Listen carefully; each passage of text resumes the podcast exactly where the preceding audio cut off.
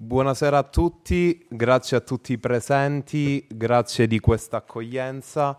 Allora, siamo qui con molto piacere, oggi faremo questa conferenza riguardo un tema così sentito. Innanzitutto fatemi fare i saluti iniziali per l'Associazione Allievi. L'Associazione Allievi nasce nel 2019, nel gennaio del 2019, con lo spirito di rafforzare i rapporti fra gli allievi del Collegio Carlo Alberto, fra gli allievi stessi e fra gli allievi e il corpo docenti.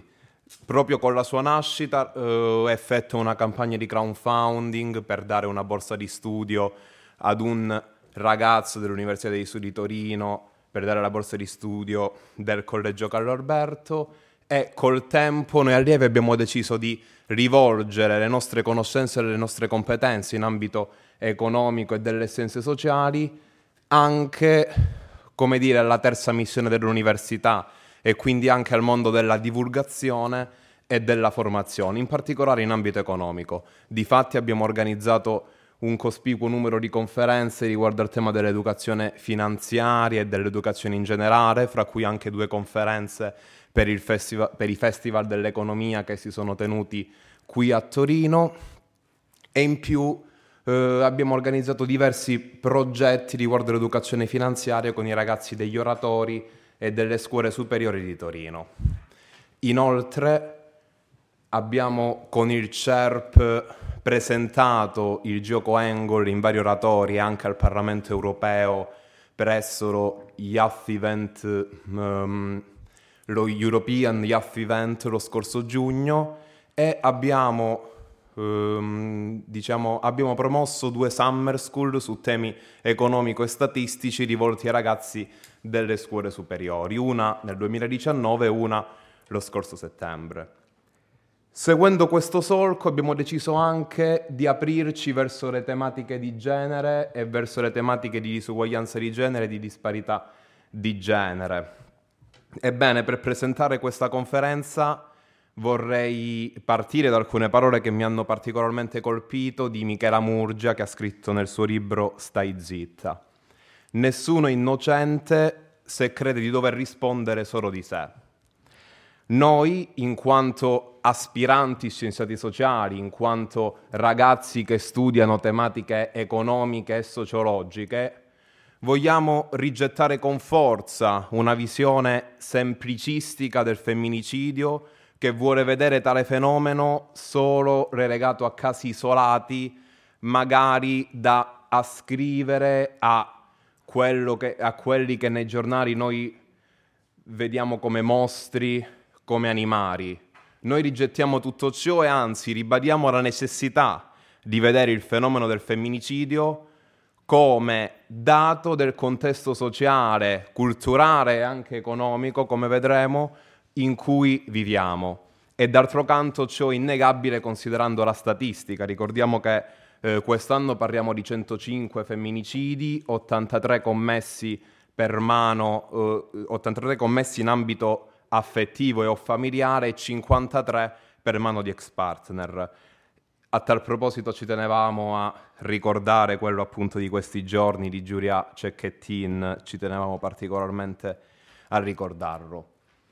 E riconoscendo questo fenomeno come dato culturale della società di oggi, è necessario però identificare gli elementi e le tendenze che lo corroborano, e quindi è necessaria un'opera di astrazione, perché è un po' come guardarsi al di fuori della cultura, riconoscere gli elementi della cultura che sono critici verso questo fenomeno.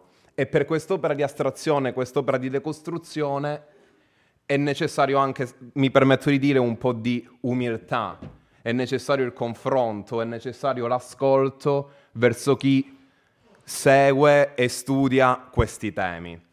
Ed è con questo spirito che noi qui abbiamo il piacere di presentarvi questa conferenza. Innanzitutto ringrazio tutti coloro i quali hanno contribuito all'organizzazione, innanzitutto Stefano Sperti, il presidente dell'associazione, Matteo Burzio, Pietro Rovisetto, Tommaso Revelli, e ovviamente Sofia. Sofia Masciarelli, ovviamente, che modera, scusate il lapsus. In più ci devo ringraziare la dottoressa Moretti, la dottoressa Turco, il dottor Pochettino, il dottor Galvan e tutto il personale tecnico del Collegio Carlo Alberto e ovviamente le nostre ospiti. Chiara Saraceno, professoressa emerita in sociologia dell'Università degli Studi di Torino, honorary fellow del Carlo Alberto. Maria Cristina Rossi, membro della Commissione Vigilanza sui fondi pensioni e professoressa ordinaria in economia presso l'Università degli Studi di Torino e fellow del Carlo Alberto, e Alessia Mosca, ex membro del Parlamento europeo, politologa, professoressa a Sciences Po e membro del Consiglio direttivo di Crédit Agricole. Grazie a tutti, lascio la parola a Sofia.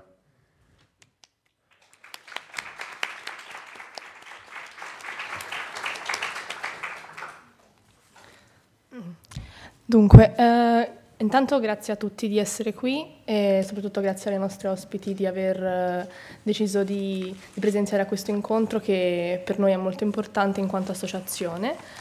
E oggi insieme vogliamo discutere di un fenomeno che ci riguarda purtroppo oggi più che mai. Noi questa conferenza l'abbiamo pensata a settembre, dicendoci che sarebbe stato comunque bene ricordare a tutti che è un argomento che anche nel 2023 ci riguarda tutti in prima persona, ma purtroppo non serve più ricordarlo. Dunque io inizierei immediatamente con le domande, e giusto per dare soprattutto al pubblico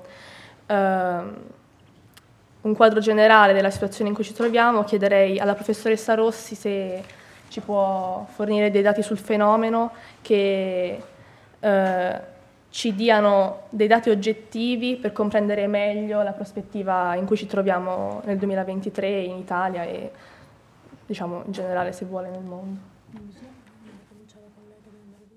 No.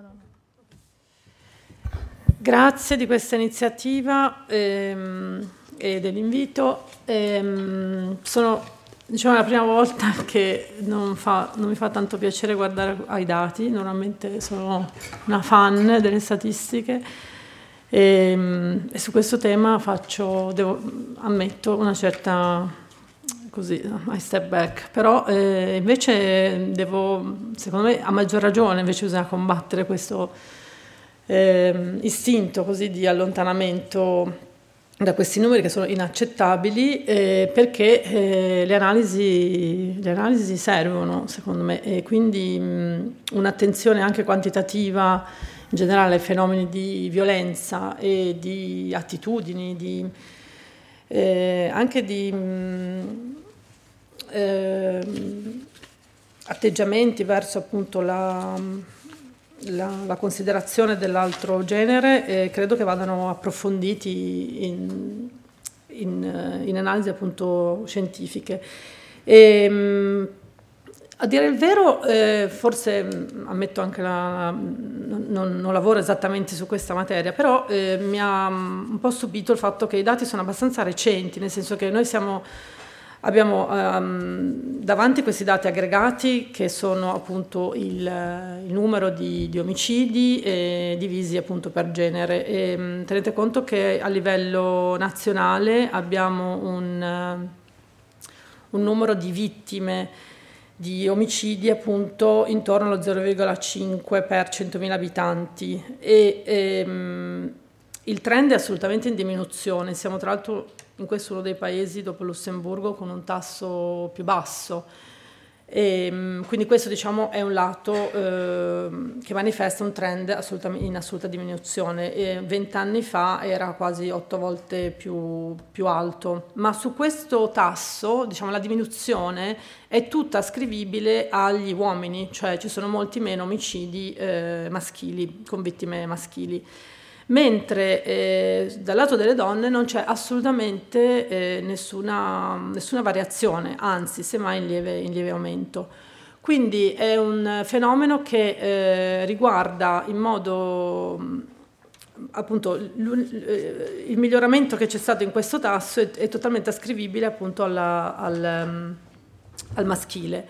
E in più le vittime di violenza femminile hanno tutta una connotazione abbastanza predeterminata, perché sono per mano di uomini e la maggioranza avviene dentro le mura della familiarità, che può essere nella maggior parte partner o ex partner oppure familiari conviventi, e quindi in una sfera che è ancora più difficile da attaccare, perché è la sfera proprio dell'affettività. Quindi scuote ancora di più vedere che questo zoccolo duro persiste, permane, abbiamo questi numeri che sono sempre gli stessi, e poi appunto con una connotazione così predeterminata, ecco. E aggiungo forse che dal punto di vista dell'analisi anche, adesso questi sono i fenomeni estremi di violenza, ma si può anche estendere, diciamo così, l'analisi a fenomeni di violenza anche che non sfocia necessariamente l'omicidio, e si riscontra che comunque 1/3 delle donne almeno durante l'arco della vita ha sperimentato forme di violenza fisica o sessuale.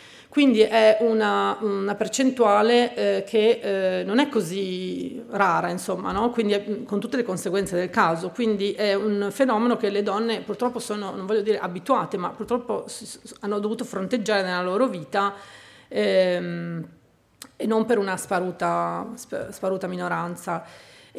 Questo diciamo, apre molteplici riflessioni, ovviamente io non, sono economista e quindi noi abbiamo l'arido compito di provare a capire, insomma, a interpretare, a vedere se ci sono dei driver, no?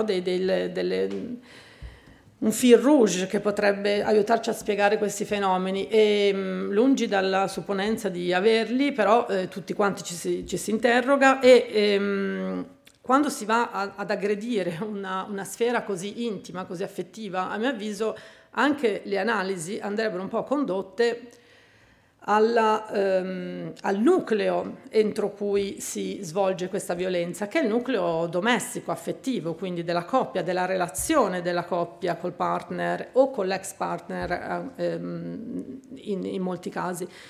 E su questo forse anche le nostre indagini,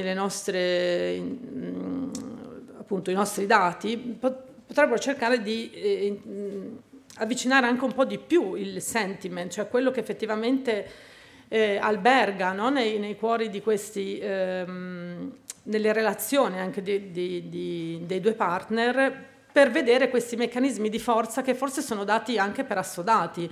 Cioè qual è questa norma che vige all'interno della relazione? Ecco, cioè se cosa che è considerato normale come comportamento?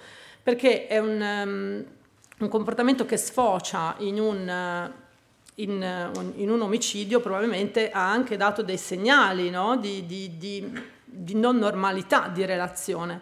Ecco, quindi in questa sfera così intima, così affettiva, è ancora più difficile, no? riuscire a entrare, a maggior ragione con dei dati. Però io credo che sia un po' un dovere anche provare a disaggregare di più, no? ad andare un pochino più a fondo, visto che i dati forse questa possibilità ce la danno. E devo dire su questo che la novità anche di alcuni dati più disaggregati che ho trovato sul Ministero degli Interni, anche a cadenza settimanale, mette in luce proprio anche forse un atteggiamento più analitico, anche più disaggregato su questi fenomeni, che non può che aumentare anche la conoscenza di questo fenomeno.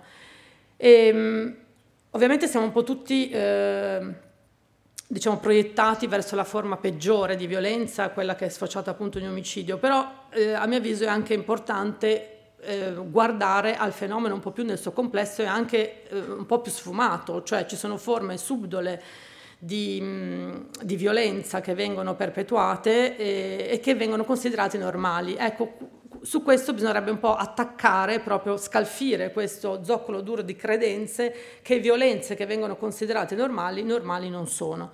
Ad esempio violenza che economica che considera appunto normale che la donna stia un po' indietro come carriera o come salario, nonostante i risultati ci porterebbero a un gap completamente opposto, cioè dato i risultati scolastici noi ci aspetteremmo un gap di genere che va nell'altra direzione. Ecco, questo scalfire la normalità di gap che normali non sono, forse è invece insomma un tassello da aggredire con forza e i dati, forse l'analisi quantitativa, questo può aiutare a farlo. Ecco. Bene, grazie mille, adesso sicuramente abbiamo qualche informazione in più per continuare. Chiederei adesso alla professoressa Mosca se può unirsi a questo quadro generale, magari anche grazie alla sua esperienza da politologa, aiutandoci ancora di più a comprendere in toto questo fenomeno della violenza di genere in Italia. Grazie, scusate se non sono di persona, ma ci tenevo molto a esserci, quindi abbiamo trovato questa sistemazione che non è l'ideale, però almeno mi consente di essere lì con voi per questa chiacchierata che trovo ovviamente fondamentale, quindi un plauso a voi che avete voluto, avete pensato di anche in settembre, quindi non sull'onda dell'emotività di questi ultimi giorni, però appunto avete voluto allargare la vostra riflessione anche a queste tematiche. Grazie molte per l'invito. Io pensavo di usare il tempo che ho a disposizione per concentrarmi su una domanda che mi è stata fatta quando mi è stato rivolto l'invito, cioè come poter fare una riflessione rispetto al ruolo che le leggi possono avere nel intervenire e ridurre, quindi cambiare una cultura. E ho riflettuto su come poter affrontare questa tematica, considerando che io non sono un'esperta di normativa sulla violenza di genere, ma in generale mi sono occupata di divari di genere su diversi ambiti, che io credo però, come veniva appena detto, siano fortemente collegati l'uno all'altro, quindi non si può affrontare l'una cosa senza guardare nel complesso con un approccio olistico tutte le diverse sfaccettature. La riflessione che volevo fare è quello che può essere il ruolo delle leggi nel modificare una cultura. Questo è un tema che ci siamo posti tutte le volte che in passato ci siamo trovati a dover intervenire appunto con una modifica normativa rispetto al divario di genere. E io penso che anche sulle tematiche più strettamente economiche, ancora di più sulle tematiche di cultura in senso più lato, è fondamentale avere una capacità di tenere insieme il ruolo istituzionale di quello che le leggi possono fare, ma al tempo stesso c'è una necessità di assunzione di responsabilità da parte di tutti i soggetti, non solo che queste leggi devono applicare, ma che devono anche andare oltre la pura applicazione, la stretta applicazione delle leggi. E questo è vero in ogni ambito, ma è vero tanto più sulle tematiche della riduzione del divario di genere. Ora, io mi sono occupata, insomma, il tema di cui mi sono occupata maggiormente è stato quello di utilizzare appunto l'intervento normativo per l'empowerment delle donne.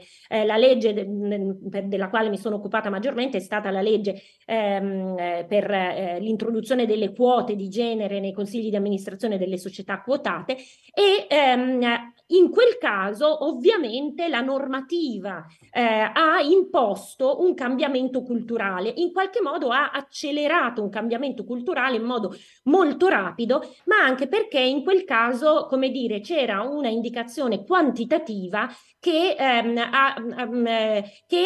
come dire, imponeva questo cambiamento, ma è significativo dire che la legge in quel caso ha accelerato un processo che in qualche modo era presente nella società, ma che aveva bisogno di avere una sua, come dire, spinta, una sua quasi legittimazione e che ha avuto un effetto immediato, in quanto con una legge siamo riusciti in poco più di 10 anni a ribaltare una situazione che partiva da livelli molto imbarazzanti. Eravamo come Italia il paese che aveva una parità, una presenza di donne nei consigli di amministrazione che era sotto il 5%, e siamo arrivati oggi ad essere tra i 5 migliori paesi al mondo e quindi, come dire, questo a dimostrazione che sicuramente l'intervento normativo può aiutare a creare un cambiamento anche culturale. Da qui però a dire che si possa in tutti gli ambiti, e quando si tocca gli ambiti appunto più strettamente culturali, appunto in senso lato, e che vanno a toccare anche, come si diceva poco fa, una dimensione anche intima di relazione all'interno delle famiglie, all'interno delle relazioni più strette. Questo ovviamente è molto più complicato. Questo significa che c'è bisogno veramente di uno sforzo che possa allargare l'ambito della responsabilizzazione e fare sì che le leggi poi abbiano che le leggi siano semplicemente lo scheletro di un intervento che deve essere un intervento davvero a 360 gradi. Ora, anche su questo due riflessioni. A 360 gradi sia da un punto di vista dei soggetti che sono responsabilizzati, sia anche rispetto alle materie che devono essere toccate. E qui si ritorna appunto a quanto dicevo poco fa, cioè è vero che noi stiamo parlando in questi giorni, insomma, spesso, quando ogni volta purtroppo così spesso succedono fatti così gravi, ci ritroviamo a discutere su come impedire che avvenga di nuovo. Ma tutto questo può essere fatto e può essere reso davvero un cambiamento culturale solo se si assume una posizione di intervenire su diversi fronti che vanno dalla indipendenza economica, come si diceva prima. C'è un tema di violenza economica che è assolutamente sottostimato e che non arriva a questi casi di violenza fisica, che porta in tanti, troppi casi anche addirittura alle estreme conseguenze, ma che è un'esperienza purtroppo molto più diffusa di quanto si possa immaginare. E quindi tutto ciò che riguarda la possibilità di spingere verso una maggiore coinvolgimento, una maggiore partecipazione delle donne nel mercato del lavoro. Ricordiamo che le donne sono in Italia la presenza più bassa nel mercato del lavoro di tutta Europa. Tutto ciò quindi che riguarda l'empowerment in questo senso e un'indipendenza in questo senso delle donne è certamente collegato alla possibilità di incidere davvero rispetto al cambiamento culturale. Voglio però chiudere questo mio intervento con una riflessione che sempre di più mi sento di dover portare avanti rispetto alla sostenibilità vera di tutte le azioni che fino adesso sono state fatte. Nel senso che in questi anni molto è stato fatto per fare in modo che le donne davvero potessero fossero in più, anche se i risultati ancora non ci sono, però abbiamo visto che ci sono stati alcuni tetti di cristallo che si sono rotti, abbiamo vissuto negli ultimi anni sicuramente degli avanzamenti, abbiamo avuto tante prime donne che si sono ritrovate a in posizioni che erano appannaggio nel passato solo di uomini. Quindi sicuramente bisogna anche riconoscere quello che è stato fatto da un punto di vista, da questo punto di vista. Quello che però io credo sia stato fatto molto poco è stata la capacità di fare insieme, in parallelo a questa evoluzione del ruolo della donna all'interno della società, una riflessione e quindi azioni conseguenti rispetto all'evoluzione del ruolo degli uomini all'interno sia della società sia nella sfera più personale, perché se non si cambia questo aspetto, e questo significa un cambiamento nella organizzazione del lavoro, un cambiamento nell'organizzazione della vita quotidiana, non riusciremo mai a fare in modo che si arrivi ad una sostenibilità e ad un cambiamento veramente profondo di questo aspetto culturale.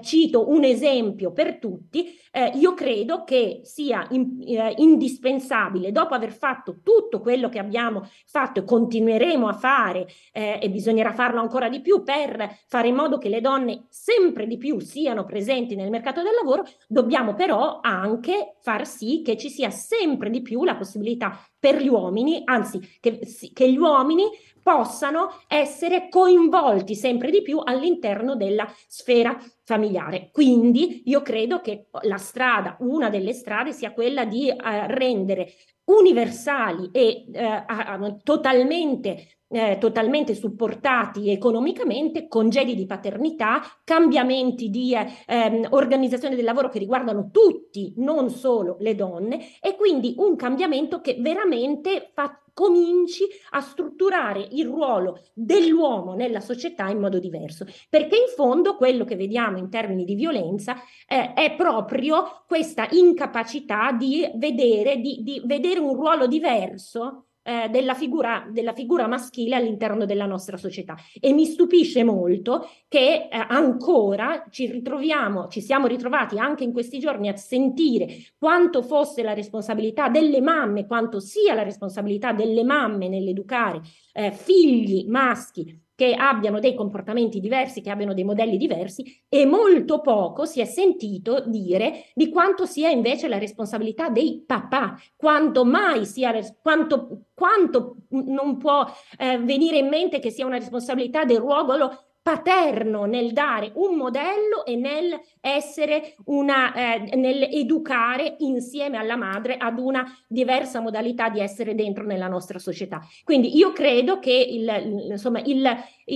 quello che mi sento di condividere è che dobbiamo veramente fare uno sforzo per cui non si allarghi il nostro orizzonte e tutte le nostre iniziative siano sempre in parallelo, d'ora in poi sempre di più, rivolte certamente alle donne rispetto alla loro forza e a rafforzare la possibilità di essere presenti nella società, di non essere sopraffatte, di essere indipendenti, ma allo stesso tempo abbiamo bisogno anche di lavorare sempre di più rispetto ad un cambiamento del ruolo degli uomini. Grazie molte.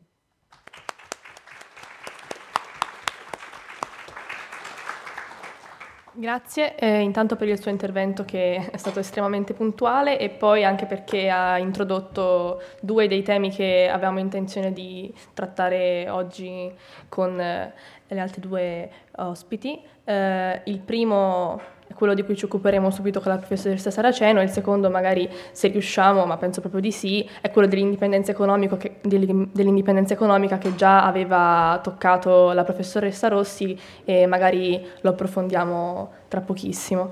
Professoressa Saraceno, noi volevamo chiedere, appunto, come ha già detto la professoressa Mosca, della nostra cultura, che è estremamente più difficile da modificare con le leggi, ovviamente, no? Quali sono le tendenze socioculturali che corroborano la violenza di genere, che contribuiscono a far sì che questo fenomeno resti una priorità? Sì, scusa, in parte è già stato detto e mi permetto un po' di riprendere quello cui accennavano già sia Rossi che Mosca, ovvero che quando parliamo di violenza di genere non parliamo solo, non solo di femminicidio, ma non parliamo neanche solo di violenza fisica o di violenza sessuale. Anche le indagini, voi forse lo sapete, ma da diversi anni periodicamente l'Istat fa una ricerca, uno dei pochi paesi europei che fa una ricerca sulle violenze di genere, per cui noi abbiamo anche ormai dei dati di tendenza negli ultimi 15 anni, direi, perché l'ultima era stata fatta nel 2017, l'ultimissima sarà, ahimè, pubblicata, cioè resa pubblica i dati venerdì, quindi non abbiamo i dati aggiornatissimi perché verranno resi pubblici venerdì. Quello che noi questa indagine sulla violenza di genere prende in considerazione sia le violenze fisiche leggere, lo schiaffo, e più violente subite, sia le violenze psicologiche, sei cretina, stupida, non sai fare niente, non vali nulla, eccetera, eccetera, perché anche questa è violenza, sia la violenza economica di cui è stato detto, che non è soltanto non ti do i soldi o controllo quello, ma addirittura tu mi dai i tuoi soldi, perché violenza economica è anche tu non hai neppure diritto ai soldi che guadagni, li devi dare a me perché controllo io le tue spese. In Italia, dato che abbiamo questi bassi tassi di occupazione femminile, in particolare in presenza di figli, sono molte donne che pur contribuendo al benessere della famiglia tramite il loro lavoro domestico gratuito, sono considerate dipendenti economicamente perché devono chiedere, dipendono dal marito anche solo per andare dal parrucchiere o anche addirittura per, io conosco delle signore che dicono io faccio la cresta sulla spesa così posso avere i soldi per comprargli un regalo, io mi sparerei quando sento questo, ma cioè per dire però quanto è, cioè no? Non solo non mi posso autorizzare a spendere per me, ma per fare un regalo a lui devo imbrogliarlo un po' sui soldi che mi dà. Quindi immaginate cioè, quale dipendenza, che violenza psicologica sia questa.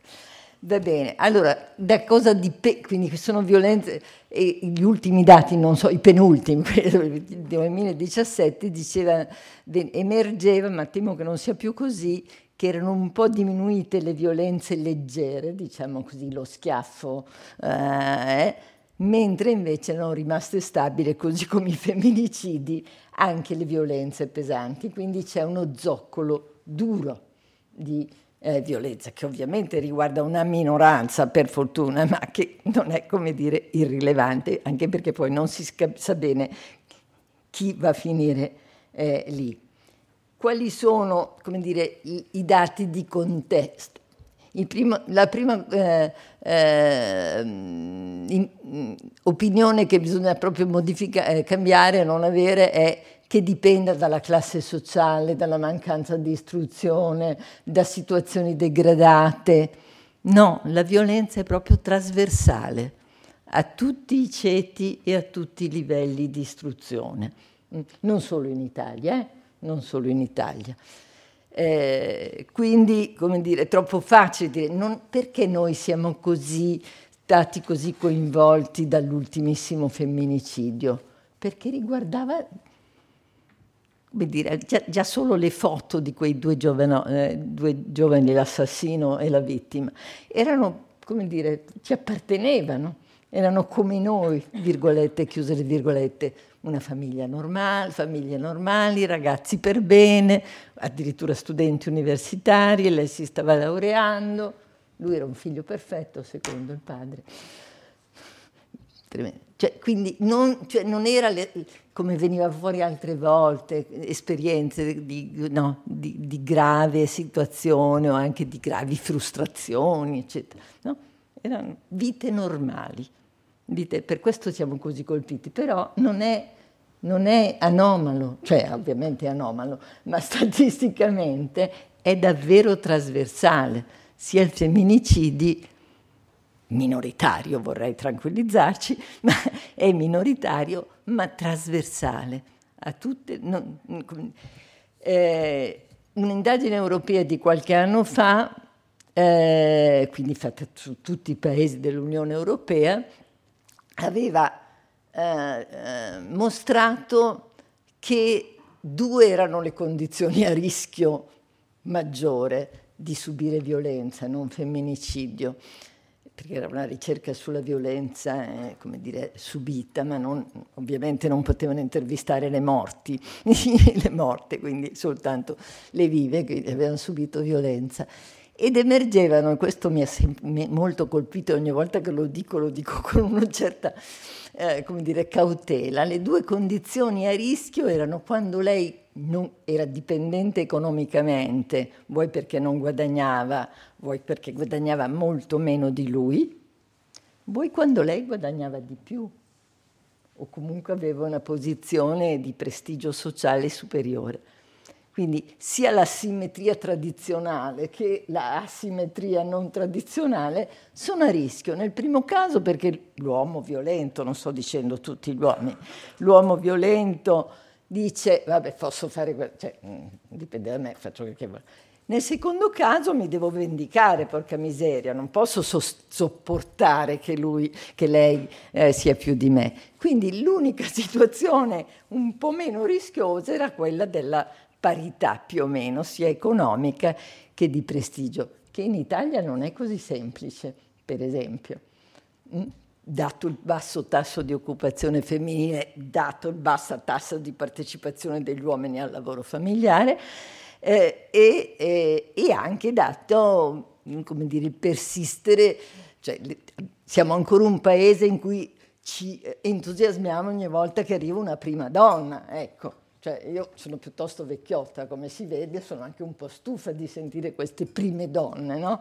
Cioè mi aspettavo che, arrivata alla mia tarda età, non fosse più una questione di prime donne, ma che fosse normale. Non solo, va anche detto, c'è una recentissima indagine della Banca d'Italia su questo, studio della Banca d'Italia che è uscito poco tempo fa, che dice come anche la legge che citava prima Mosca, che sicuramente ha avuto un grosso successo, quello sulle società quotate in borsa, che ha avuto un grande successo perché sono aumentate le donne nei consigli di amministrazione, ma non nei ruoli che contano davvero, non diventano mai consigli, amministratori delegati, massimo presidenti, massimo, quindi anche lì va un po' visto, ma sembra che non abbia avuto un effetto trickle down, cioè un effetto su tutta la filiera, quindi anche sulle posizioni intermedie, perché per arrivare lì bisogna, come dire, fare un cursus honorum, e se il cursus honorum è bloccato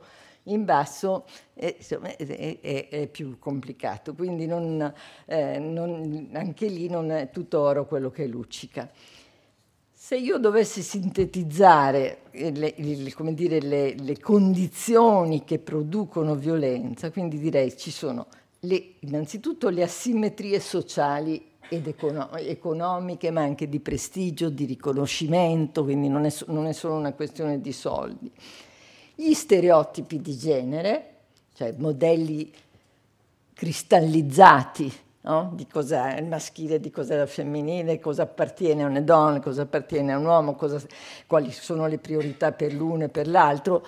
E questa mattina l'Istat, c'è stato un convegno di presentazione, era dedicato alla violenza di genere, e hanno presentato dei primi dati provvisori su un'altra indagine che è ancora in corso sugli stereotipi di genere, dove emerge un po' di miglioramento, perché anche questa è un'indagine che viene ripetuta nel tempo, ma per dirvi, sono dati provvisori, che gli uomini sono meno adatti a occuparsi delle faccende domestiche, lo ritiene un quarto degli uomini.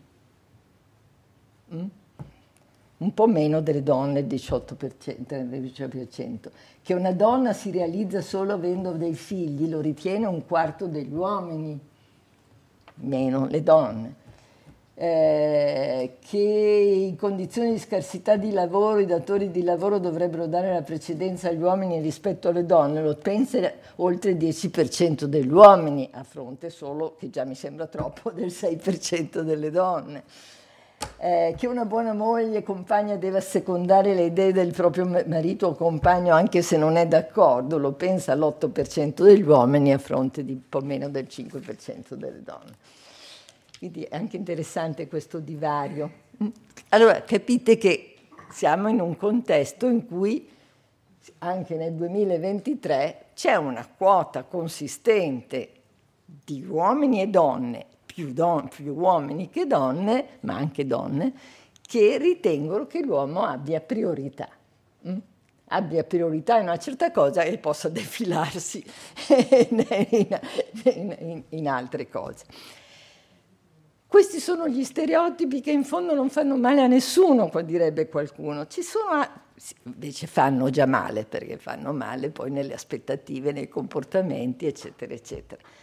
Ma poi ci sono altri passaggi che riguardano le asimmetrie attese proprio nei rapporti interpersonali.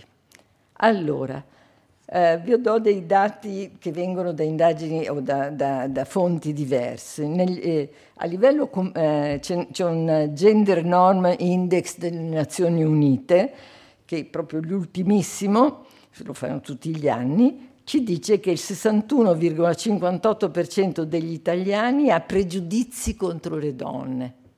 Vuoi nel settore dell'avere gli stessi diritti in una società democratica, del fatto che studino, che sia importante per loro studiare, che sia importante per loro avere un lavoro, oppure rispetto al fatto che sia grave, sia più o meno grave se c'è un rapporto violento dentro la coppia. Quindi almeno su uno di questi settori c'è il 61,58% degli uomini che almeno per uno ritiene così, è pesante.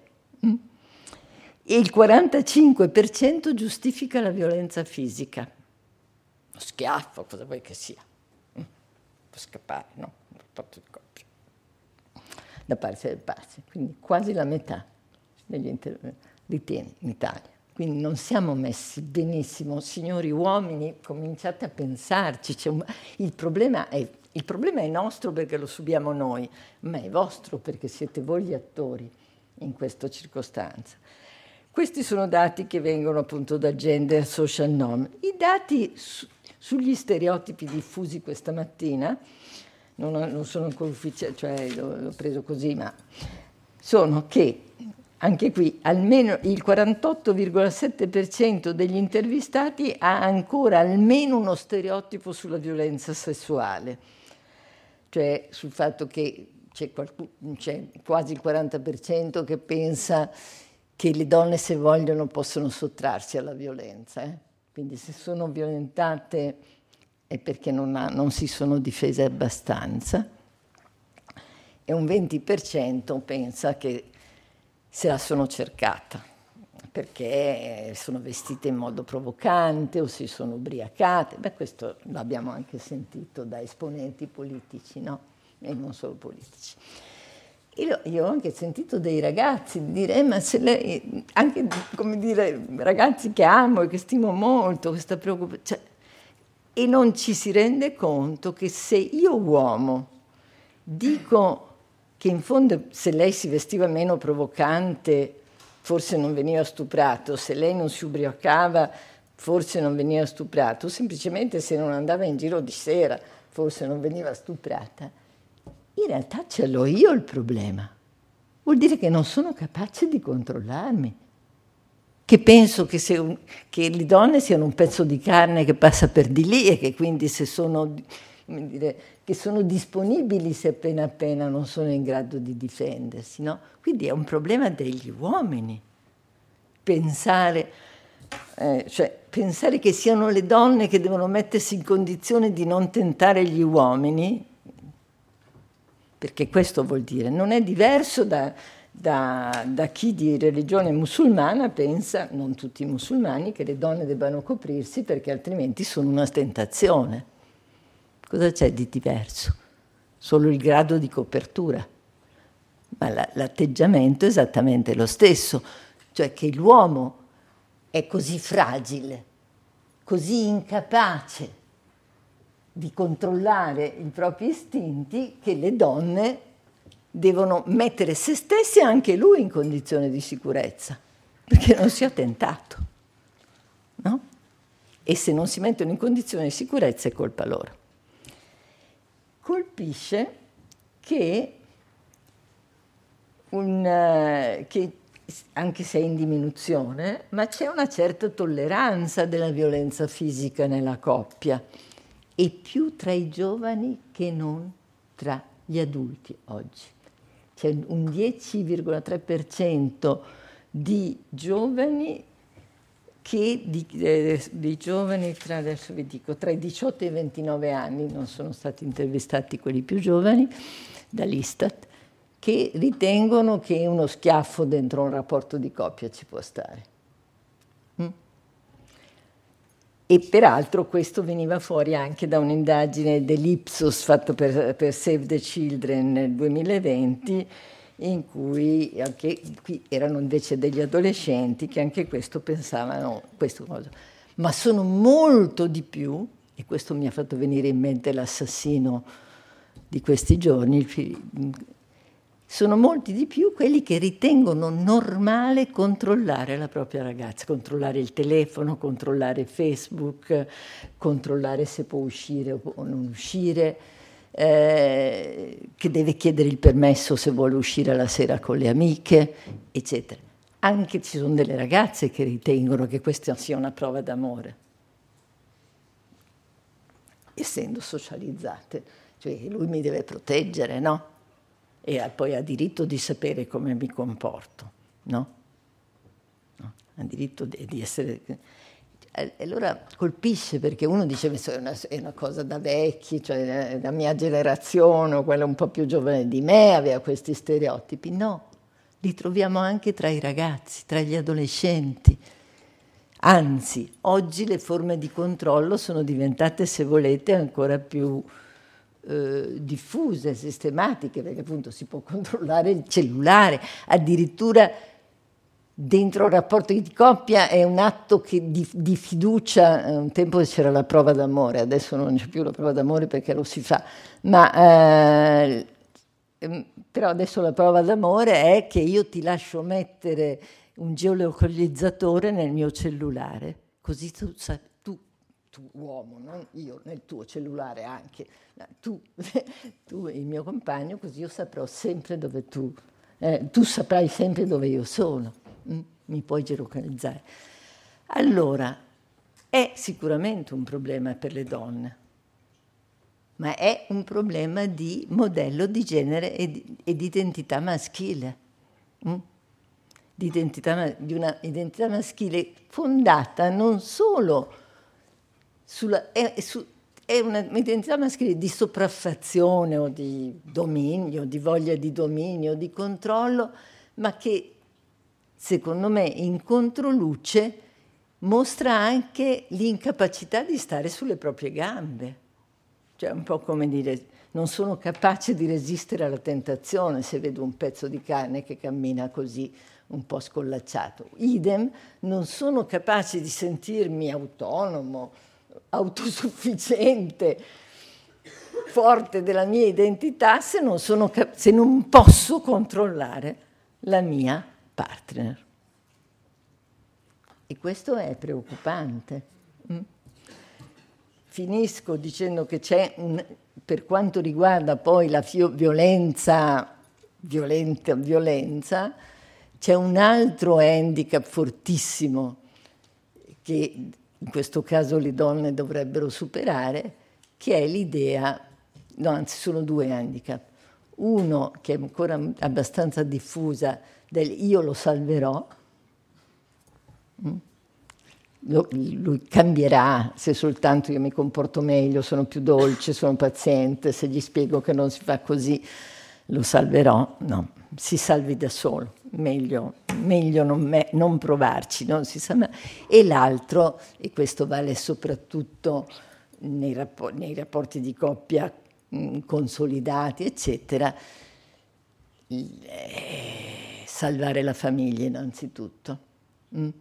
Cioè che la famiglia va salvata a ogni costo, magari anche per cui non si denuncia, non si va via, non si fa, perché bisogna sapere non solo che cosa penserà la gente, ma se le donne hanno il compito di salvaguardare il benessere dei figli, di mantenere unita la famiglia, allora devono anche sacrificarsi in caso di violenza, e questo non va bene neanche per i figli. Grazie.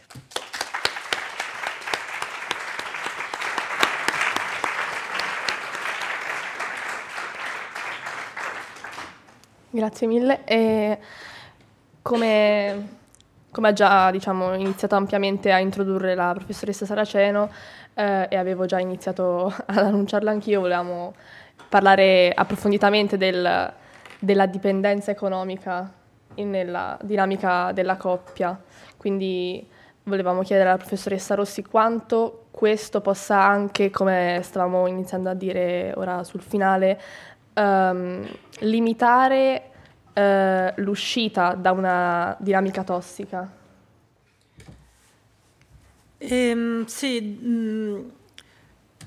Allora, un'altra delle dimensioni che sono fuorvianti, no, assolutamente non normali, ma considerate normali dalla media, come abbiamo visto, perché gli stereotipi vanno in questa direzione qui, è quella anche della prova d'amore e della gestione finanziaria. Cioè, se sono una brava moglie, brava compagna, lascia a te, perché ho piena fiducia in te, il mio denaro e la gestione di esso, perché sembrerebbe scortese, sembrerebbe quasi un'offesa, no? Di fronte a questa non parità che evidentemente viene accettata. E poi è sempre in una stessa direzione, cioè visto che la gestione del denaro sembra essere faticosa, allora non capisco perché non si estragga sorte, però invece no, va sempre in una direzione, che è l'uomo che tende a gestire le risorse di famiglia.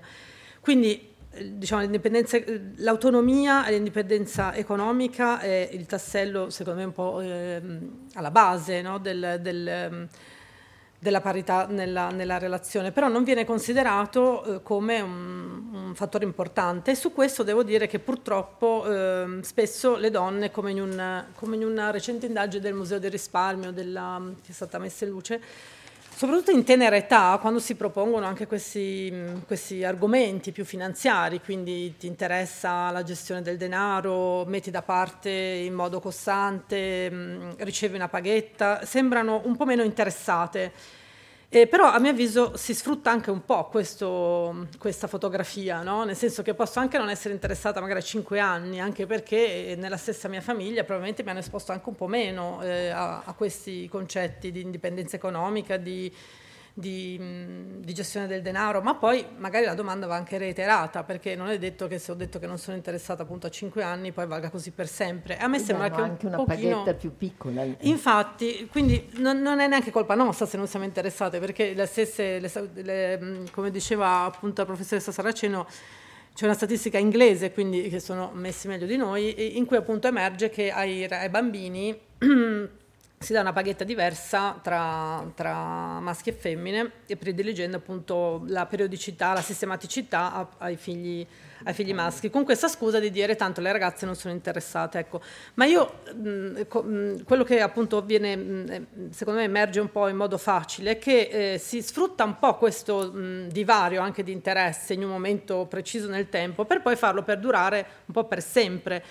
E gli effetti sono devastanti, perché per esempio non avere un proprio conto corrente vuol dire che io non ho contezza delle risorse che ci sono dentro, di come sono stati investiti, perché magari di quanto è in liquido parte del portafoglio, di quanto invece è investito in rischioso, e quindi non avere contezza di quello che posso fare con quelle risorse, a mio avviso è una forma di non libertà, sinceramente su questo non disinteresse che viene espresso forse in età piccola, anche perché magari influenzati dalla stessa famiglia di origine, Mi permetto di sottolineare che in realtà quando poi si reitera la domanda non è che rispondano sempre con questo disinteresse. Per esempio anche in studi che abbiamo fatto qui al Carlo Alberto anche con la financial literacy, ma anche con informazione alla pensione, con un progetto che avevamo, progetto Clear, in realtà le donne rispondono positivamente a informazioni aggiuntive, ad esempio sulla propria pensione di primo pilastro e previdenza complementare, semplicemente non gli si è più detto, quindi si trovano un po' spaesate di fronte ad argomenti che poi non si sono più trattati. Ma dire che non sono interessate, ecco, è un po' una scusa, assolutamente. Quindi è molto utile quello di vedere gli stereotipi di genere che si annidono anche verso queste questioni, come ci ricordava l'indagine Istat. E secondo me è molto importante, visto che anche voi vi occupate di dati, vederli però disaggregati e vederli nel tempo. Cioè, come aggredisco io questo belief, questa norma che ci porta a un risultato che per definizione è subottimale, perché mi priva della libertà di agire sulle mie risorse, quindi è per definizione da scalfire. Però se io non osservo un po', non cerco di capire i meccanismi che possono farmi cambiare, no? Sradicare questi convincimenti, è un po' difficile poi aggredirli, perché non tutto si può fare per decreto, anzi molto spesso quello che si può fare per decreto si fa, per carità, però la grande maggioranza forse è proprio un cambiamento di norme culturali che è molto difficile da attaccare, e secondo me i dati ci possono dare delle belle indicazioni. Anche nel progetto della financial literacy, che recentemente, la scorsa settimana, c'è stato proprio un convegno su questo, hanno fatto vedere come in realtà appunto la financial literacy, cioè l'educazione finanziaria, vede le donne meno preparate, ma perché di nuovo sono state tenute lontane da questi concetti, vuoi con questa scusa che tanto avevano espresso questo disinteresse all'asilo. Però quando si è anche evidenziato che con messaggi attraverso i social, in questo possono essere utili, che vanno un po' proprio mirati a ricordare che non è normale che io non abbia un mio conto personale, perché se no non posso sapere appunto le risorse che ho a disposizione. L'impatto è forte comunque, quindi sapere da dove partiamo con i dati e provare ad attaccare questi convincimenti così e sradicarli, secondo me è, diciamo, opera di un fine, di un costante feedback tra dato e possibile messaggio, diciamo, da veicolare alle generazioni nuove e non nuove, magari anche messaggi diversi, proprio per cercare di sradicare questi convincimenti così poco uguali dal punto di vista di genere.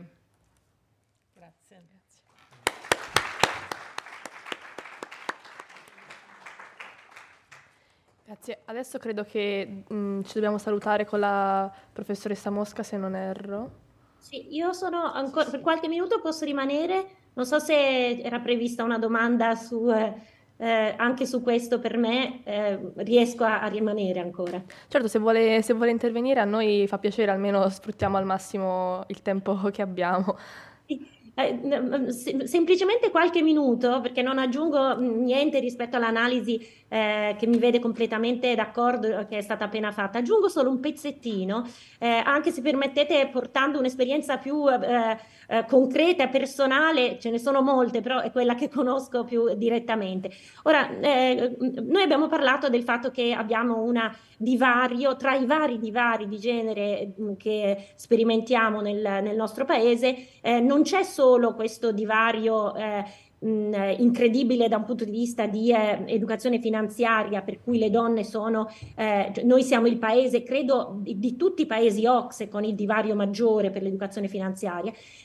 Lo stesso vale, noi siamo il 77° paese su 79 per le competenze matematiche del divario di genere. Ora, la matematica, c'è una diretta correlazione tra le competenze finanziarie e le competenze matematiche di base, cioè banalmente saper calcolare una percentuale è abbastanza facile capirlo, perché c'è una correlazione diretta rispetto al calcolo dell'interesse, per fare un esempio molto concreto.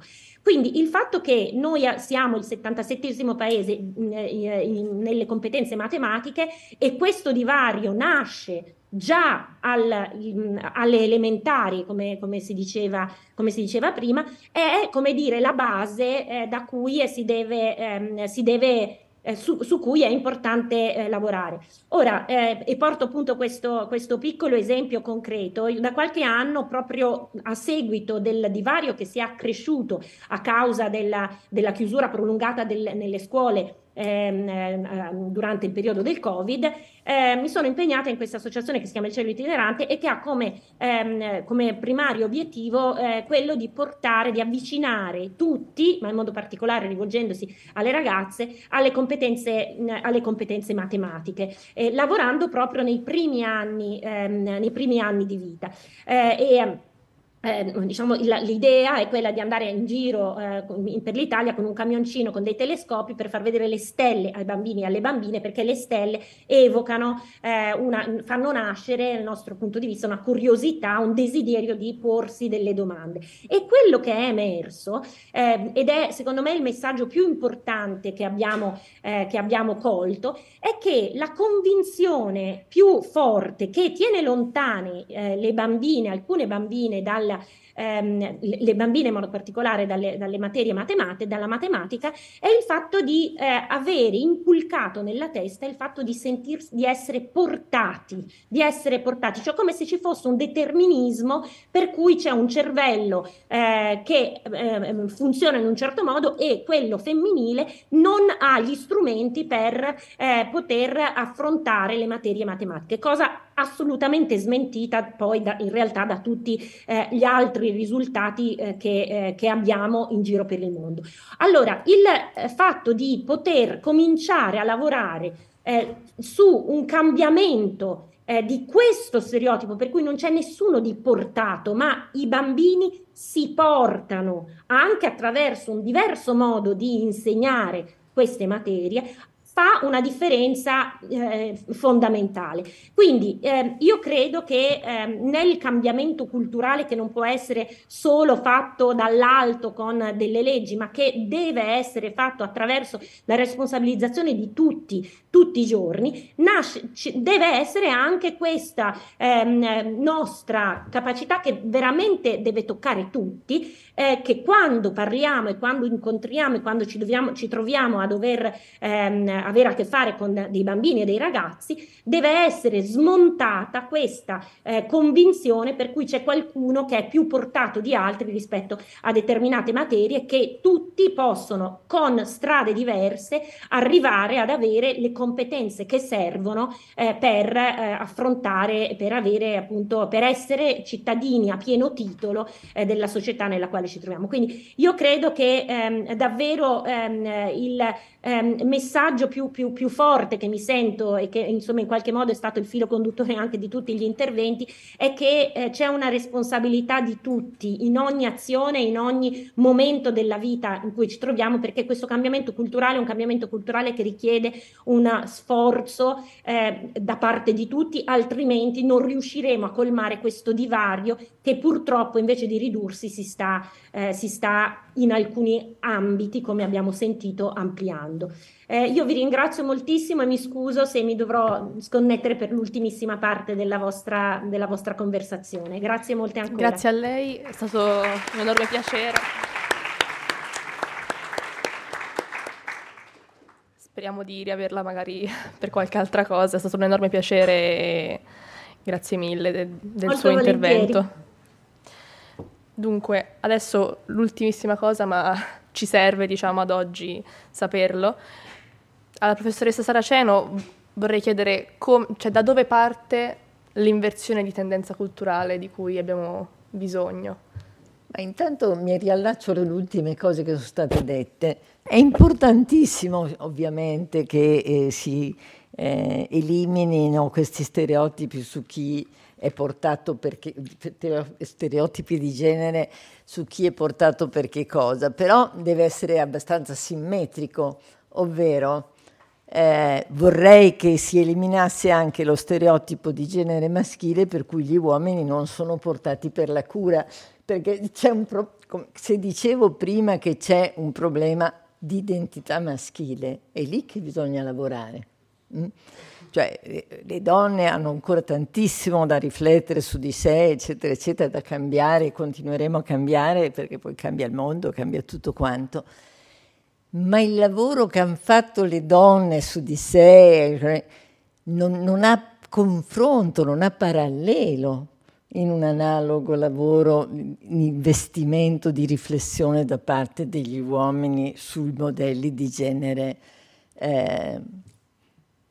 dati per scontati. Il fatto prima che dicevo gli uomini che non sono adatti al lavoro domestico, il fatto che la responsabilità dei figli sia prioritariamente delle madri, della cura dei figli, non è solo una questione di disuguaglianza di genere per cui viene buttata addosso alle donne tutta l'esclusività di questa responsabilità, che quindi blocca o limita la loro possibilità di investire anche in altre cose, ma interroga anche sull'idea del maschile, e quanto povero sia un modello di e quindi anche quanto pericoloso sia un modello di identità maschile in cui la cura, l'attenzione per i bisogni nella quotidianità, anche la dolcezza non esistono,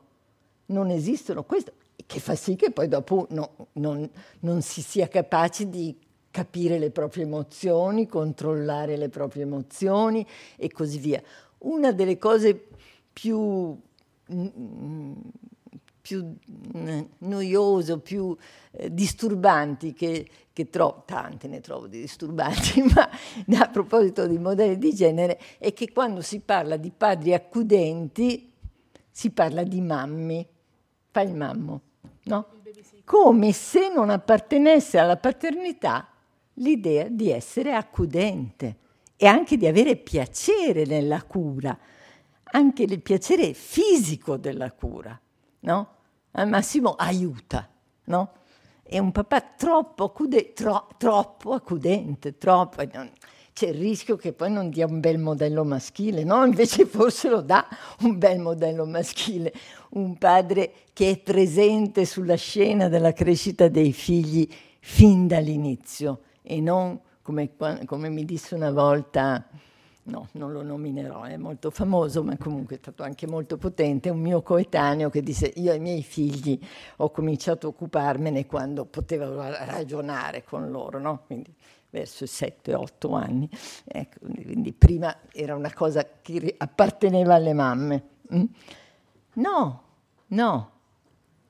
cioè papà, padre, dovrebbe contenere anche la capacità di cura, quindi va benissimo, cioè noi rischiamo sempre questa deriva che quando pensiamo all'uguaglianza, che è anche necessaria per contrastare la violenza, oltre che un fatto di equità in sé, ma oggi qui ne stiamo parlando anche come strumento, come base per il contrasto alla violenza, tendiamo poi sempre a pensare che occorre mettere le donne anche nella posizione che adesso è occupata monopolisticamente dagli uomini.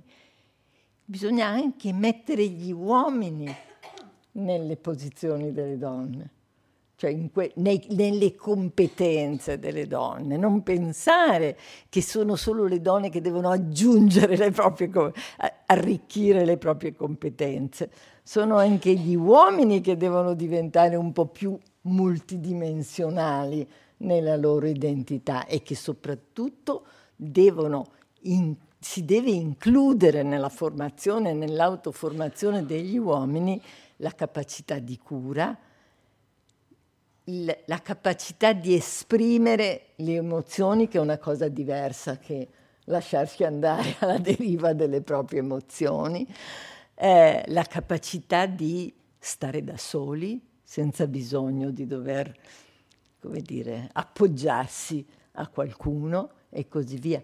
Che tra l'altro la mancanza di queste capacità fa sì che quando un rapporto di coppia finisce, Questa è una vecchissima ricerca, pensate, di un padre della sociologia, Durkheim, già nel suicidio, aveva rilevato come di fronte, in questo caso era la vedovanza allora perché non c'era la separazione e il divorzio, gli uomini morivano più facilmente delle donne, cioè i vedovi morivano perché erano incapaci.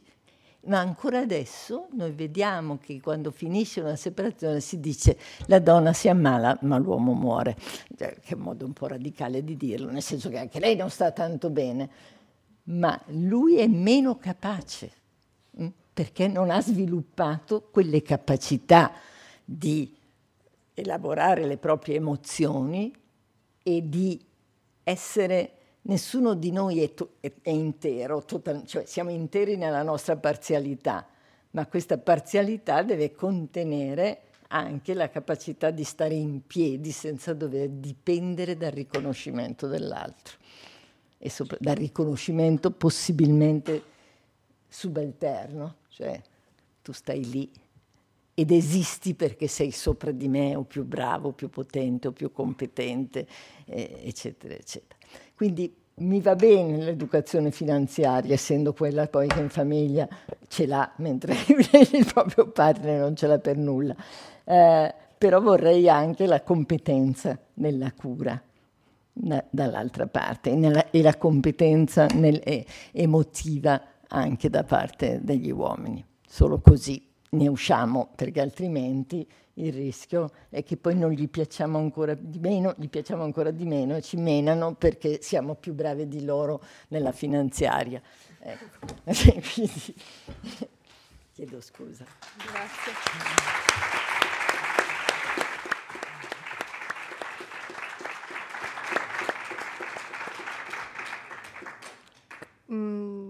Credo che adesso abbiamo un po' di spazio per domande dal pubblico, quindi...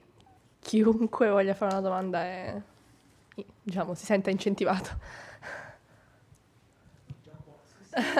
Mi ha costretto. Prova, grazie. Innanzitutto grazie mille per gli interventi, sono stati veramente molto interessanti. Volevo fare una domanda a seguito e anche una piccola considerazione. È possibile che ci sia una correlazione, perché si parla molto di insegnamento all'educazione affettiva o comunque anche a un'educazione sociale, con varie conquiste sociali che sono state fatte recentemente. Io porto la mia esperienza, da cui deriva la domanda di correlazione. Mi sono sentito orfano durante la mia educazione di uno studio approfondito sulle conquiste degli ultimi anni, ovvero in un mio programma di storia, per essere molto concreto, ho visto che c'è stata una forte influenza all'interno di un certo percorso fino ad arrivare a un certo anno, quindi comunque aver studiato un certo tipo di storia fino a diciamo il dopoguerra, e poi c'è stata molta superficialità nel mio percorso o nel percorso di alcuni miei coetanei sui tempi contemporanei, una estrema superficialità. Questo mi ha portato a pensare due cose. Innanzitutto mi ha fatto concentrare sul modello di società che apparteneva nel passato e ha impedito che io, in un certo periodo della mia età, quindi della mia adolescenza, riesca a comprendere, per esempio, cosa è successo col Trattato di Istanbul o con le conquiste, insomma, che sono state fatte da movimenti femministi, o come è nato il Pride, ad esempio, quindi come sono nati certi tipi di movimenti sociali che avrei potuto tranquillamente studiare in base alla mia età e quando io ho studiato, ma di cui mi sono sentito orfano. E oltretutto non ho avuto quell'idea secondo cui la società del passato era la società del passato e siamo in una società in questo momento di cambiamento, e quale fosse la società futura verso cui ambiamo. Cioè semplicemente che quella era la società passata, adesso abbiamo risolto i problemi che c'erano nella società passata, quindi andiamo bene, abbiamo rinnegato il cambiamento, cioè abbiamo smesso di vederci come una società in cambiamento, e in questo modo mi ha fatto pensare che scardinare dei concetti che ho avuto quando ero molto molto piccolo sarebbe stato ancora più difficile, perché vedevo che alcune cose nel passato erano problemi del passato, ma che adesso non c'erano più problemi che io adesso mi trovo nei miei 30 anni a dover scardinare e a quale società stiamo puntando. Quindi questa mancanza qui, questo studio nel programma di storia, per essere molto concreto, credo che personalmente mi abbia danneggiato da questo punto di vista, e volevo chiedervi se secondo voi potrebbe esserci una relazione o una correlazione su questo. Grazie.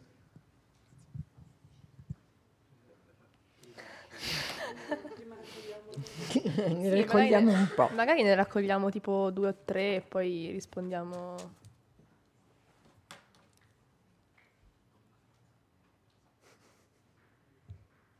Iniziamo con questa. Ma sai, il problema dell'insegnamento della storia contemporanea è stato sempre complicato. Perché si diceva sempre che era troppo vicina, non c'è un corpus, ed è anche più, figuriamoci, voglio dire, io appartengo a una generazione che non arrivavamo neanche alla seconda guerra mondiale, perché poi non si poteva parlare del fascismo perché era troppo vicino, eccetera. Le mie figlie forse sono arrivate alla seconda guerra mondiale, ma poco più. In parte è anche un problema degli storici, cioè che la storiografia direi che non è tanto, quindi va bene, lei ha ragione, poi figuriamoci come teniamo, forse sarebbe importante che a scuola si studiasse, almeno si discutesse degli eventi contemporanei, per esempio spero che da qualche parte stiano discutendo della guerra ucraina o russa, piuttosto che, cioè, che ci sia un'occasione nei luoghi di formazione. Questo sarebbe utile, anche se poi gli animi sono così divisi che pure il rischio è che non si trasmetta capacità riflessiva, ma invece si trasmetta polarizzazione. Quindi questo è uno dei rischi della storia del fare storia contemporanea, quindi non è necessariamente sempre a scuola. A scuola dovrebbero dare dei metodi per poi affrontare anche fuori, in altri ambiti, questo tipo di cose. Quello che manca in gran parte dell'insegnamento storico, secondo me, ancora oggi, nonostante i grandi contributi che hanno dato in questo campo le storiche, è il fatto che la storia è quasi sempre storia politica. Quindi, oltre a essere una storia quasi linearmente maschile, gli uomini pressoché non ci sono, le donne pressoché non ci sono nella storia raccontata, non c'è neanche quasi mai nulla di quello che è cambiato in società, di quello che è cambiato nelle famiglie, cioè come è cambiata la famiglia, come sono cambiati. Ma questo direi che ancora è più problematico, per cui c'è come sembra che sia stato tutto uguale sempre da questo punto di vista, che non è vero. Questa è la risposta che mi sento di dare. Io invece ne approfitto per chiedere se è allievo, ma mi pare di no, giusto? Perché sennò mi sembra da professoressa un bel argomento di tesi, perché è molto, molto bello in realtà come ragionamento, cioè mi incuriosisce, però essendo innamorato della causalità, cioè quindi cercare di capire esattamente se questo fenomeno è in atto o no, è una cosa da indagare. Su questo, adesso, al di là della storia e del fatto che la storia abbia incorporato, quindi gli argomenti trattati nel percorso scolastico, se abbiano indotto ad essere un po' dissociati anche da come si sta evolvendo la realtà, e quindi essere un po' figli di un passato e non così attuale, potrebbe non necessariamente essere legato proprio all'argomento della storia, ma anche trasportato su altre discipline. Ad esempio, adesso per citare la amata financial literacy, è stata inclusa in educazione civica da poco. Quindi in generale forse questi argomenti anche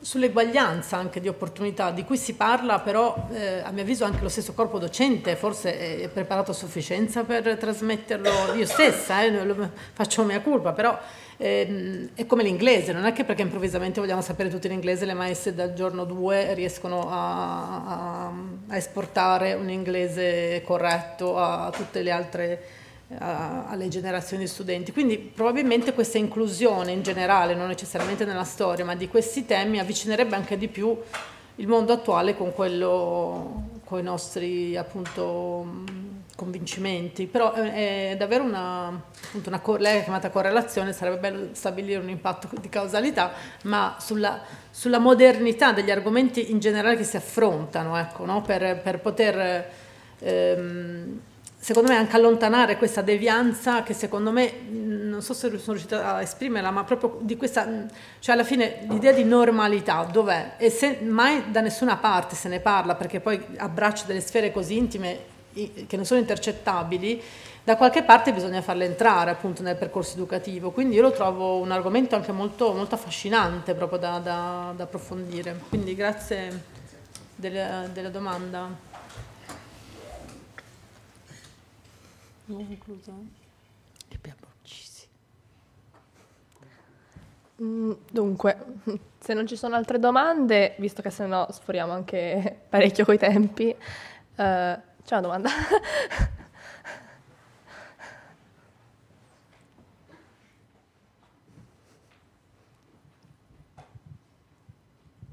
Sì, grazie mille per la presentazione e gli interventi.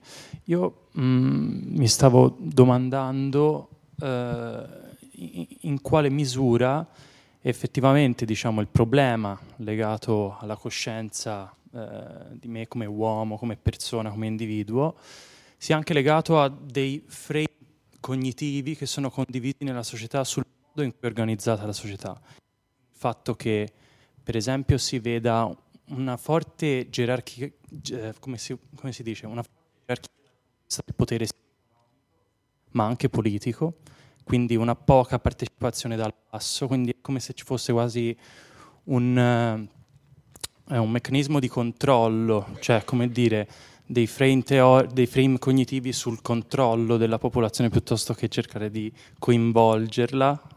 Non si fa molte più assemblee, non si fa molti spazi di dibattito, diciamo, basso, e come queste cose poi possono effettivamente impattare nel singolo individuo nei meccanismi che controllano anche, cioè che rappresentano le relazioni sociali.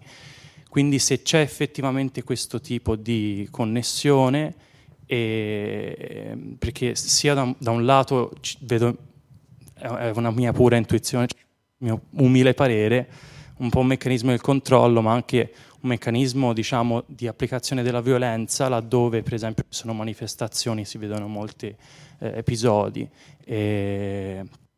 per conflitti sociali. Quindi se c'è una relazione, se pensate ci possa, fra queste due cose. Avrei io una domanda per lei, ma perché questo si deve manifestare nei rapporti uomo-donna e non, cioè, vuol dire, c'è la dimensione di genere in quello che lei dice che viene cioè, no, ed è questa la domanda, cioè lei può dire, cioè, posso essere d'accordo sul fatto che poca partecipazione, cioè fine delle ideologie per fortuna, ma contemporaneamente fine anche dell'orizzonte, quindi qualcuno dice che viviamo in una perenne orizzontalità, no? Senza del qui e dell'ora, da quando sono finite le ideologie un po' totalizzanti, però, ecco, però noi qui siamo a discutere non genericamente dell'isolamento, della mancata di partecipazione e anche dei meccanismi di controllo da parte dei potenti. Stiamo parlando della violenza di genere e quindi la domanda è perché, cioè, c'è qualcosa d'altro che ha a che fare con... Lei dice con i framework concettuali condivisi, che sono gli stereotipi di genere, sono le identità di genere cristallizzate, maschile e femminile cristallizzate. Tornando alla scuola, eccetera, siamo in un paese in cui è ancora difficile parlare di genere nella scuola, perché sembra che noi vogliamo far diventare tutti omosessuali o transessuali, cioè quando si parla di introdurre l'educazione di genere nella scuola si immediatamente c'è il politico che dice no, è perché vogliamo, cioè non è ben capito che non... No, questi generalmente sono dei frame, diciamo, concettuali che cioè vengono criticati anche per presentano più atteggiamenti maschili, che ne so, l'aggressività, il controllo, E quindi proprio in virtù anche di questa figura dell'uomo e figura della donna come sono socialmente costruite, volevo chiedere se c'è proprio un collegamento fra la struttura sociale e poi effettivamente come questa cosa si ripercuote in ciò che ho intorno a me dal punto di vista di relazioni. Ma il collegamento con la struttura sociale, lo diceva prima la professoressa Rossi, l'ho detto anch'io, ha a che fare con la struttura economica, la gerarchia, le gerarchie di potere e di accesso alle carriere, addirittura la paghetta dei bambini, voglio dire, che sono ancora fortemente basate, oltre che sulla stratificazione sociale di altro genere, dentro la stratificazione sociale, come dire, quella convenzionale che viene, c'è anche una stratificazione di genere molto forte. E questo più ancora di che quello che dice lei è quello che conta, no? Poi è vero, molte cose sono cambiate, abbiamo anche una però si dice un presidente, ma comunque una presidente, e io non lo trovo irrilevante che abbiamo una presidente donna. È problematico sul come lo fa o anche come si autodefinisce, però sicuramente è stato per l'Italia una rottura simbolica molto importante, per esempio, cioè inaspettata per certi versi, no? Va dato atto di questo. Grazie. Allora direi che possiamo salutarci, perché se no abbiamo già sforato ampiamente. Grazie mille di essere venute stasera, e vabbè, ringrazio anche Francesco Guadagnuolo, che non si può ringraziare da solo nel discorso iniziale.